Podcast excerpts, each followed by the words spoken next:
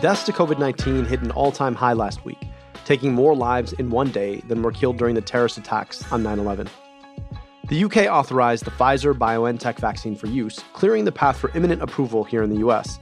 An advisory panel to the CDC voted to deploy the first vaccines to frontline healthcare workers and residents of long term care facilities. President elect Joe Biden plans to call for 100 days of masks to stem the spread of COVID 19 as he takes office. This is America Dissected. I'm your host, Dr. Abdul El Sayed.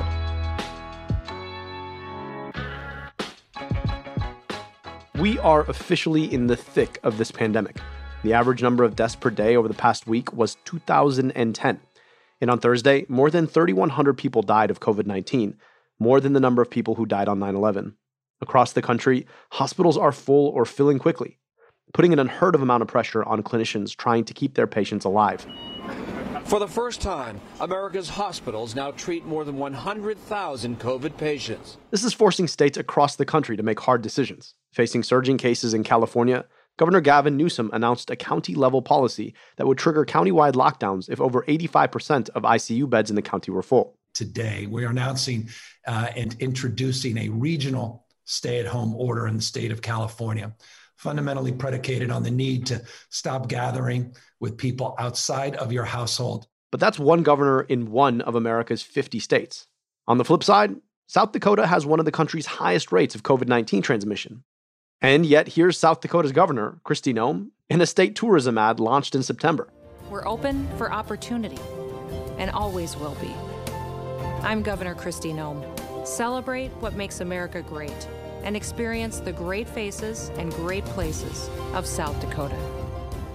All of this highlights the fact that there simply hasn't been strong federal leadership on the pandemic since its earliest days, and that's forced government leaders to act to protect their states.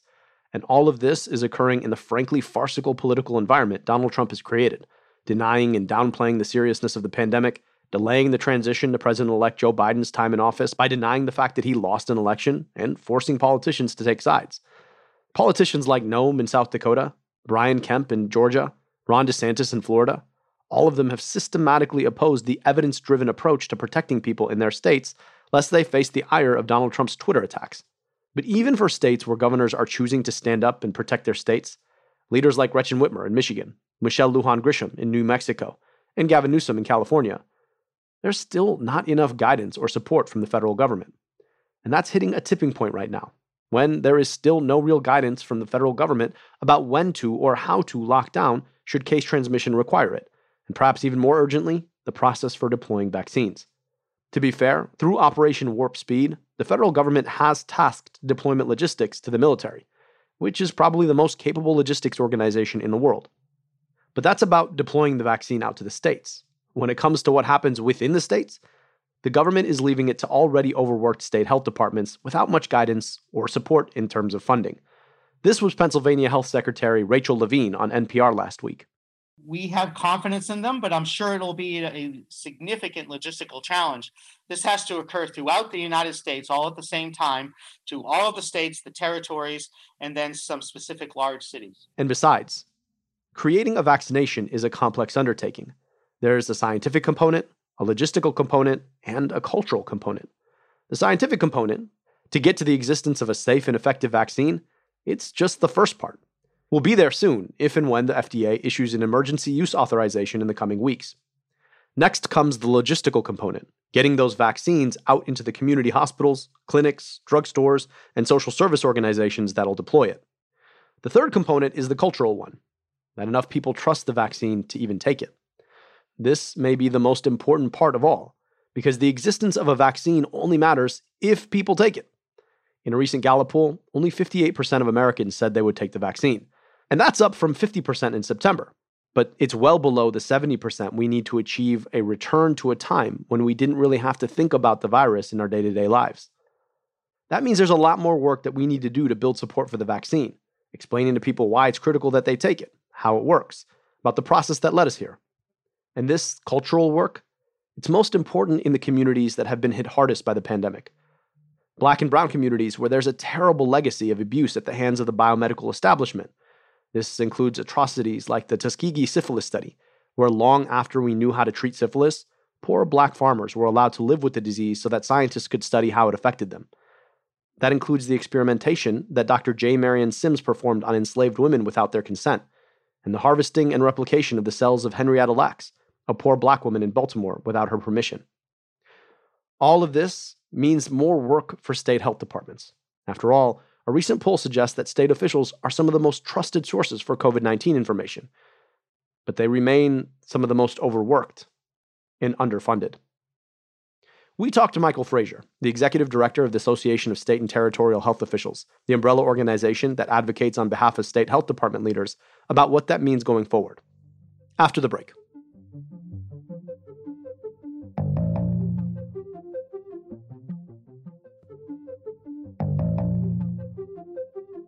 All right. My guest today is Michael Fraser. He is the chief executive officer of ASTHO, which is the organization that represents state, local, and territorial health departments. Uh, Michael, thank you so much for taking the time to chat with us today.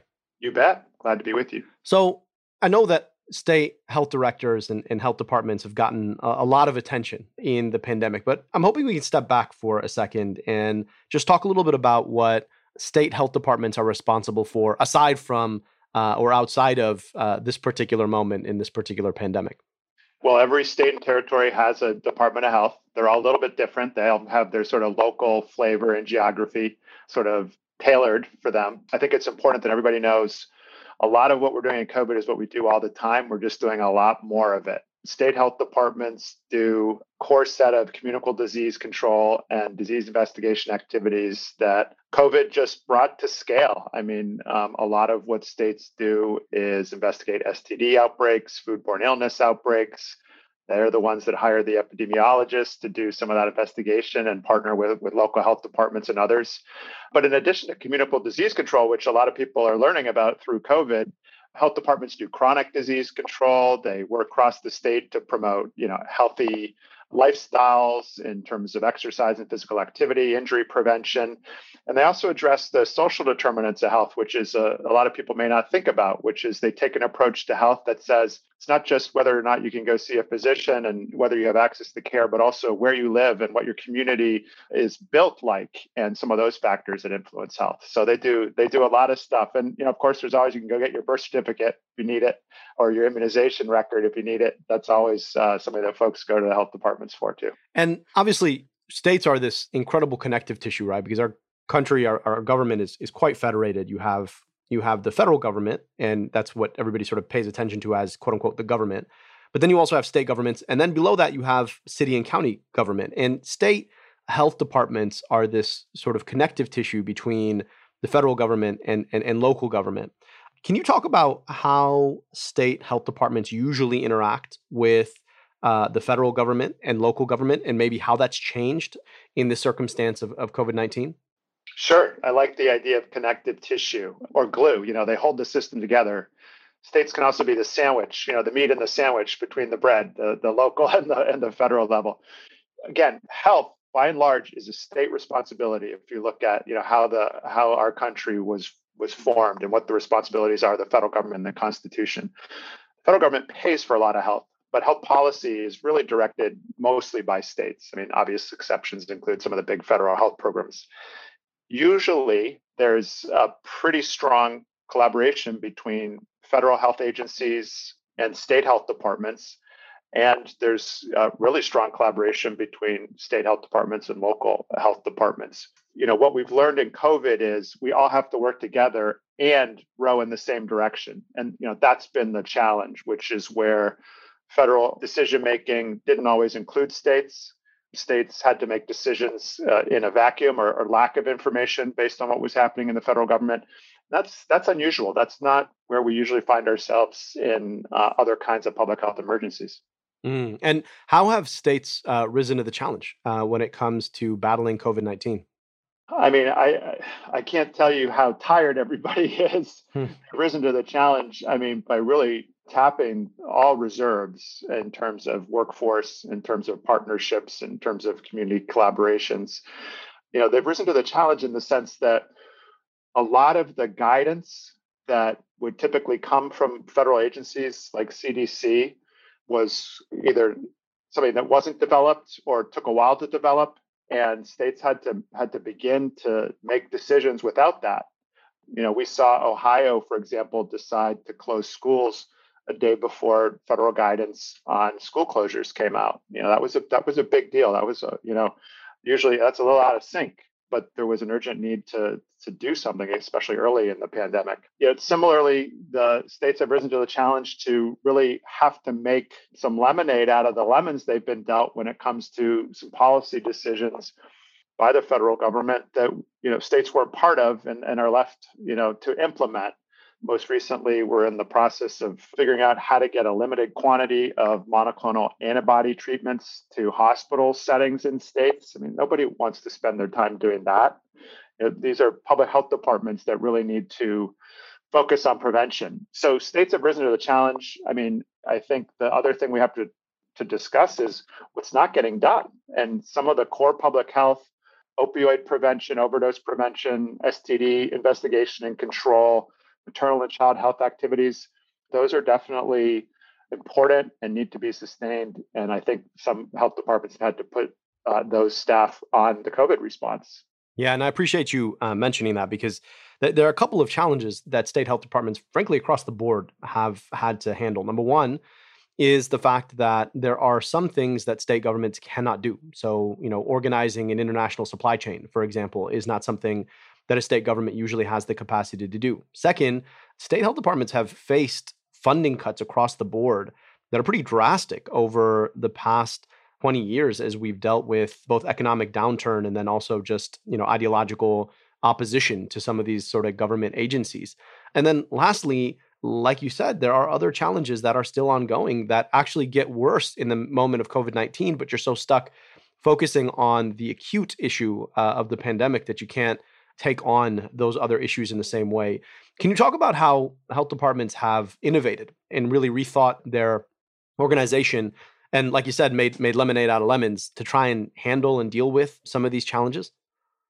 Well, I think where the innovation has been the most important for state health departments is in, in two fronts. One is in the workforce. The biggest thing health departments have are their people their teams that do this work and technology. And I would say, in terms of innovation around COVID, you know, we've seen, particularly around disease investigation, lots of different approaches to doing the work of case investigation and contact tracing and care management or case management of folks who may be isolating or in quarantine, and lots of either further established partnerships or new partnerships with social services and others that can support people that have to isolate or quarantine.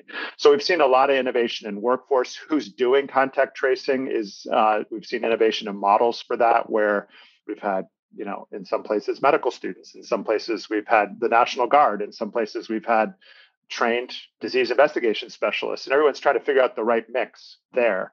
And on the technology front, we've seen some pretty interesting innovations around apps. And you know uh, phone iphone applications or, or google android applications for folks to monitor their own symptoms to report how they're doing back to the health department so they don't need to get a phone call for example so there's been some really interesting innovation there there's there's a lot more to do and innovation comes from this lack. You talk about the lack of resources, comes from this lack of having enough. So everybody's kind of figuring out the right way or the new way or a potential way to solve the problems in front of them.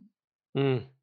I'm dried by the fact that public health professionals are, uh, I think, and you know maybe I'm just biased, the unsung heroes uh, of our society, whether you're in the middle of a pandemic or you're not. And this has been a particularly rough time for public health professionals. Can you talk a little bit about some of the strain uh, that whether it's leaders at the very top or folks uh, who are operating in you know in, inside of health departments, some of the strain that they faced and what the consequences have been.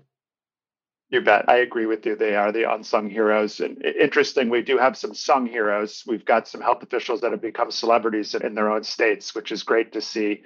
Most people didn't know who their health officer was until COVID.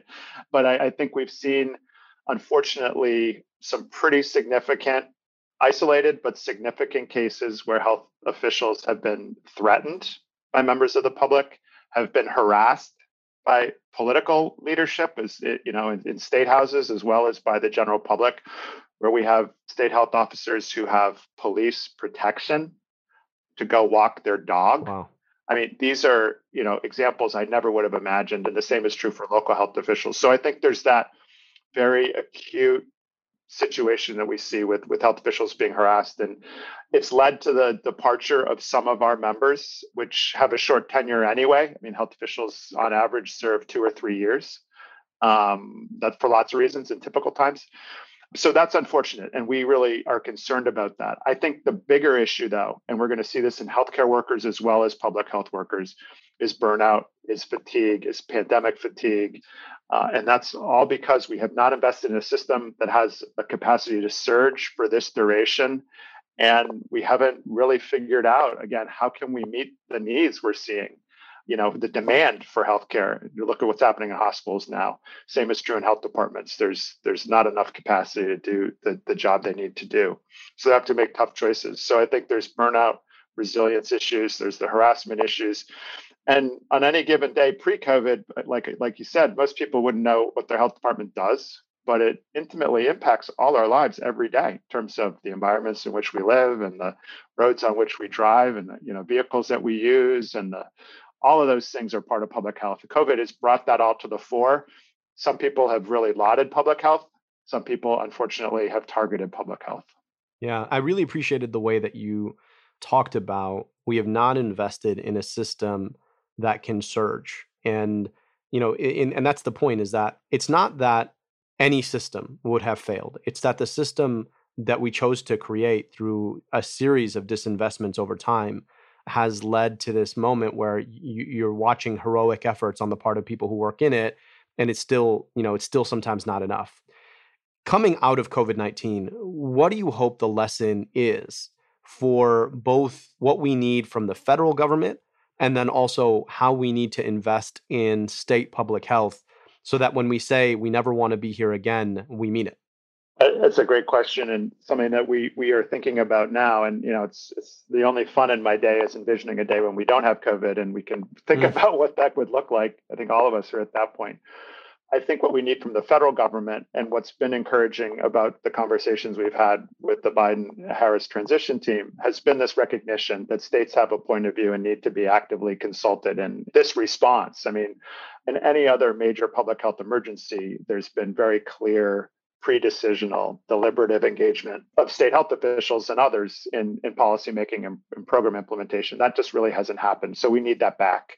And folks understand the need for that and, and, and we'll get there. I, I'm confident. Another thing that can come out of this is, again, this renewed attention to we just do not have a 21st century public health infrastructure public health doesn't have ways to report data efficiently. We still have fax machines. I mean, one of our health officials likes to joke his state's probably keeping the entire fax industry alive, you know, because of all the faxes that they use and receive uh, between physicians and nursing homes and the state health department. That's ridiculous. It's almost 2021 and folks are faxing health data, you know, the way they did in 1980, whatever it was. So uh, it's people, it's information, technology what I really hope comes out of this is folks have a new appreciation for the work of prevention. I mean, that that would be the best case scenario. We we have to get a vaccine. We have to spend, you know, the $10 billion to develop that vaccine, but you have to appreciate what it means to turn that vaccine into vaccination. That, you know, what we call the last inch problem. Getting that syringe into an arm is done uh, in a clinical setting, but public health has a huge role there. And um, we just, again, we haven't prioritized that. We, we don't see that. We don't see the work of public health, and we don't know what we're buying when we invest in it. A lot of people have questions about that. We all have the experience of going to a, you know, a healthcare clinic and a clinical encounter, but not everybody has the experience of being in their health department or knowing what their health department does. So I'm really hoping that at, at the end of this, we can see some significant investment in public health capacity building, not a specific silo. We got $10.25 billion, for example, which is huge, doubles the CDC budget, the biggest investment in public health as part of COVID, specifically for epidemiology and laboratory capacity building. That's amazing. What are we going to do with that to build the public health system? Let's not create just a, a siloed program. Let's use those resources to think about the system we need to have across the state and, and with local partners. Mm-hmm that is an important call to action because I think um, we've got to recognize that public health is that good, that service that you really want to have there, even when you don't know what you're fighting against. Because at its best, it works in the background and it's not flashy. And, you know, the, the hard part is that people only really pay attention to public health when it's not working the way it's supposed to. You know, the point that I always try and make about these things is that a virus is naturally occurring. There's nothing that, very little that you can do to stop it from occurring. But a pandemic is a function of a set of human decisions, both in history and in a moment that allows a virus to turn into to something like this. And so we have a choice about whether or not we want to build a competent, well funded uh, public health system that operates in the background and keeps us healthy. You know, it's, it's kind of like an air conditioner or a heater, right? You don't really know that it's there and, until until it's broken. And then at that point, you, are realizing that that you really wished you would have uh, invested in it. How are you spending your days? I'm sure it hasn't been you know sunshine and lollipops for you, but uh, can you tell us a little bit about what the experience has been? Well, yeah, uh, you bet. I mean, a lot of what we do at ASTHO is convene and connect with states. And so, you know, for example, we have um, right now twice weekly all state calls. So we do a lot of connecting and convening our state health official members so they can learn from each other, so they can talk about what they're hearing and what they need. And then we we advocate for them in Washington and we share those issues with the federal agencies that they work with. So yeah, especially now, I spend a lot of time on Zoom and conference calls, but who's on those calls are our state health officials and our staff who are supporting them uh, and working with federal agencies to get states the information they need to respond effectively. I can tell you, you know, the, the rhythm has increased with the vaccine news. And, you know, I think it's going to be uh, vaccine you know all day all night for the foreseeable future in terms of its distribution and its efficacy and who's going to get it what the priorities are and what the challenges of that are i think most health officials would agree that that's what they're doing today six weeks ago it was testing it was rapid testing and how to use them and what's the purpose of an antigen test and what population should get them. Six months ago it was what do we know about masks and, and face coverings and mitigation. So you know it's very reactive. That's how this thing has unfolded. And, you know, again, I spend a lot of my day looking to connect states so that we do have a consistent across state approach that we can promote the, the health officers talking to each other and making good decisions together and learning from each other. And that's the value we add. We're not a health department. We work with health departments, we work for health directors the best part of my day is when I have the chance to to talk to to our health officials because they're doing some pretty important work. And we uh, had just this morning had a, one of our health officials from Maine on CNN, and you know that had been an aspiration of mine a year ago, and now it's almost getting routine at this point. So it's you know it's it's just been um, you know in many ways uh, it's a privilege. It's it's really an honor to serve these state health officials who just have thankless jobs and are, are really trying at a at a very you know significant way to respond to this pandemic. And also to address you know one thing we didn't talk a lot about was equity and address the fact that there are people that are left behind in this pandemic. And the only people really thinking about them at this point are public health or the communities themselves and really promoting those conversations into the future and i deeply appreciate uh, that reminder and we appreciate your work and um, and we're grateful that you take some time out of your busy day to uh, share your insights about about state public health and what where, where we go from here and that was Mike Fraser. He's the CEO of ASTHO, uh, the organization that represents state, local, and territorial health departments uh, across our country. Uh, Mike, thank you again. Thank you. It's a pleasure. As usual, here's what I'm watching right now.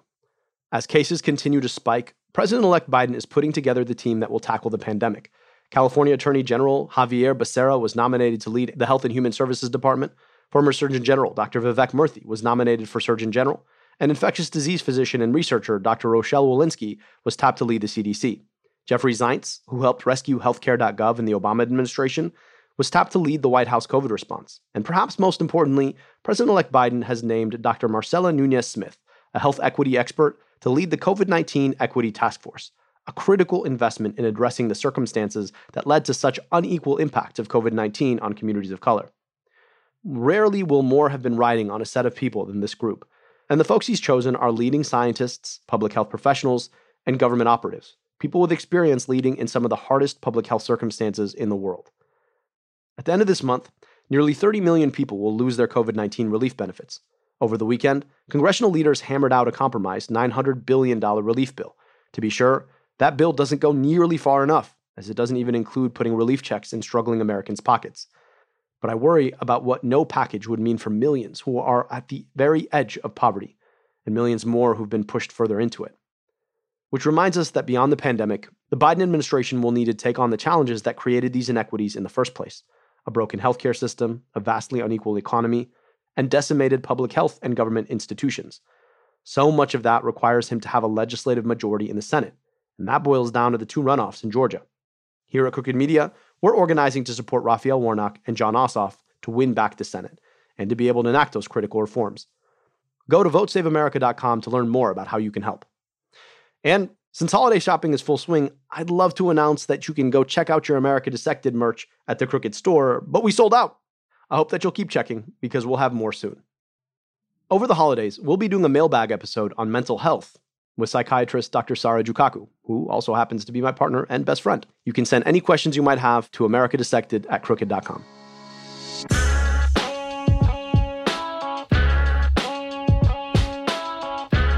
America Dissected is a product of Crooked Media. Our producer is Austin Fisher. Veronica Simonetti mixes and masters the show. Production support from Tara Terpstra, Lyra Smith, and Allison Falzetta. The theme song is by Taka Yasuzawa and Alex Sugiura. Our executive producers are Sarah Geismer and me, Dr. Abdul El Sayed, your host. Thanks for listening.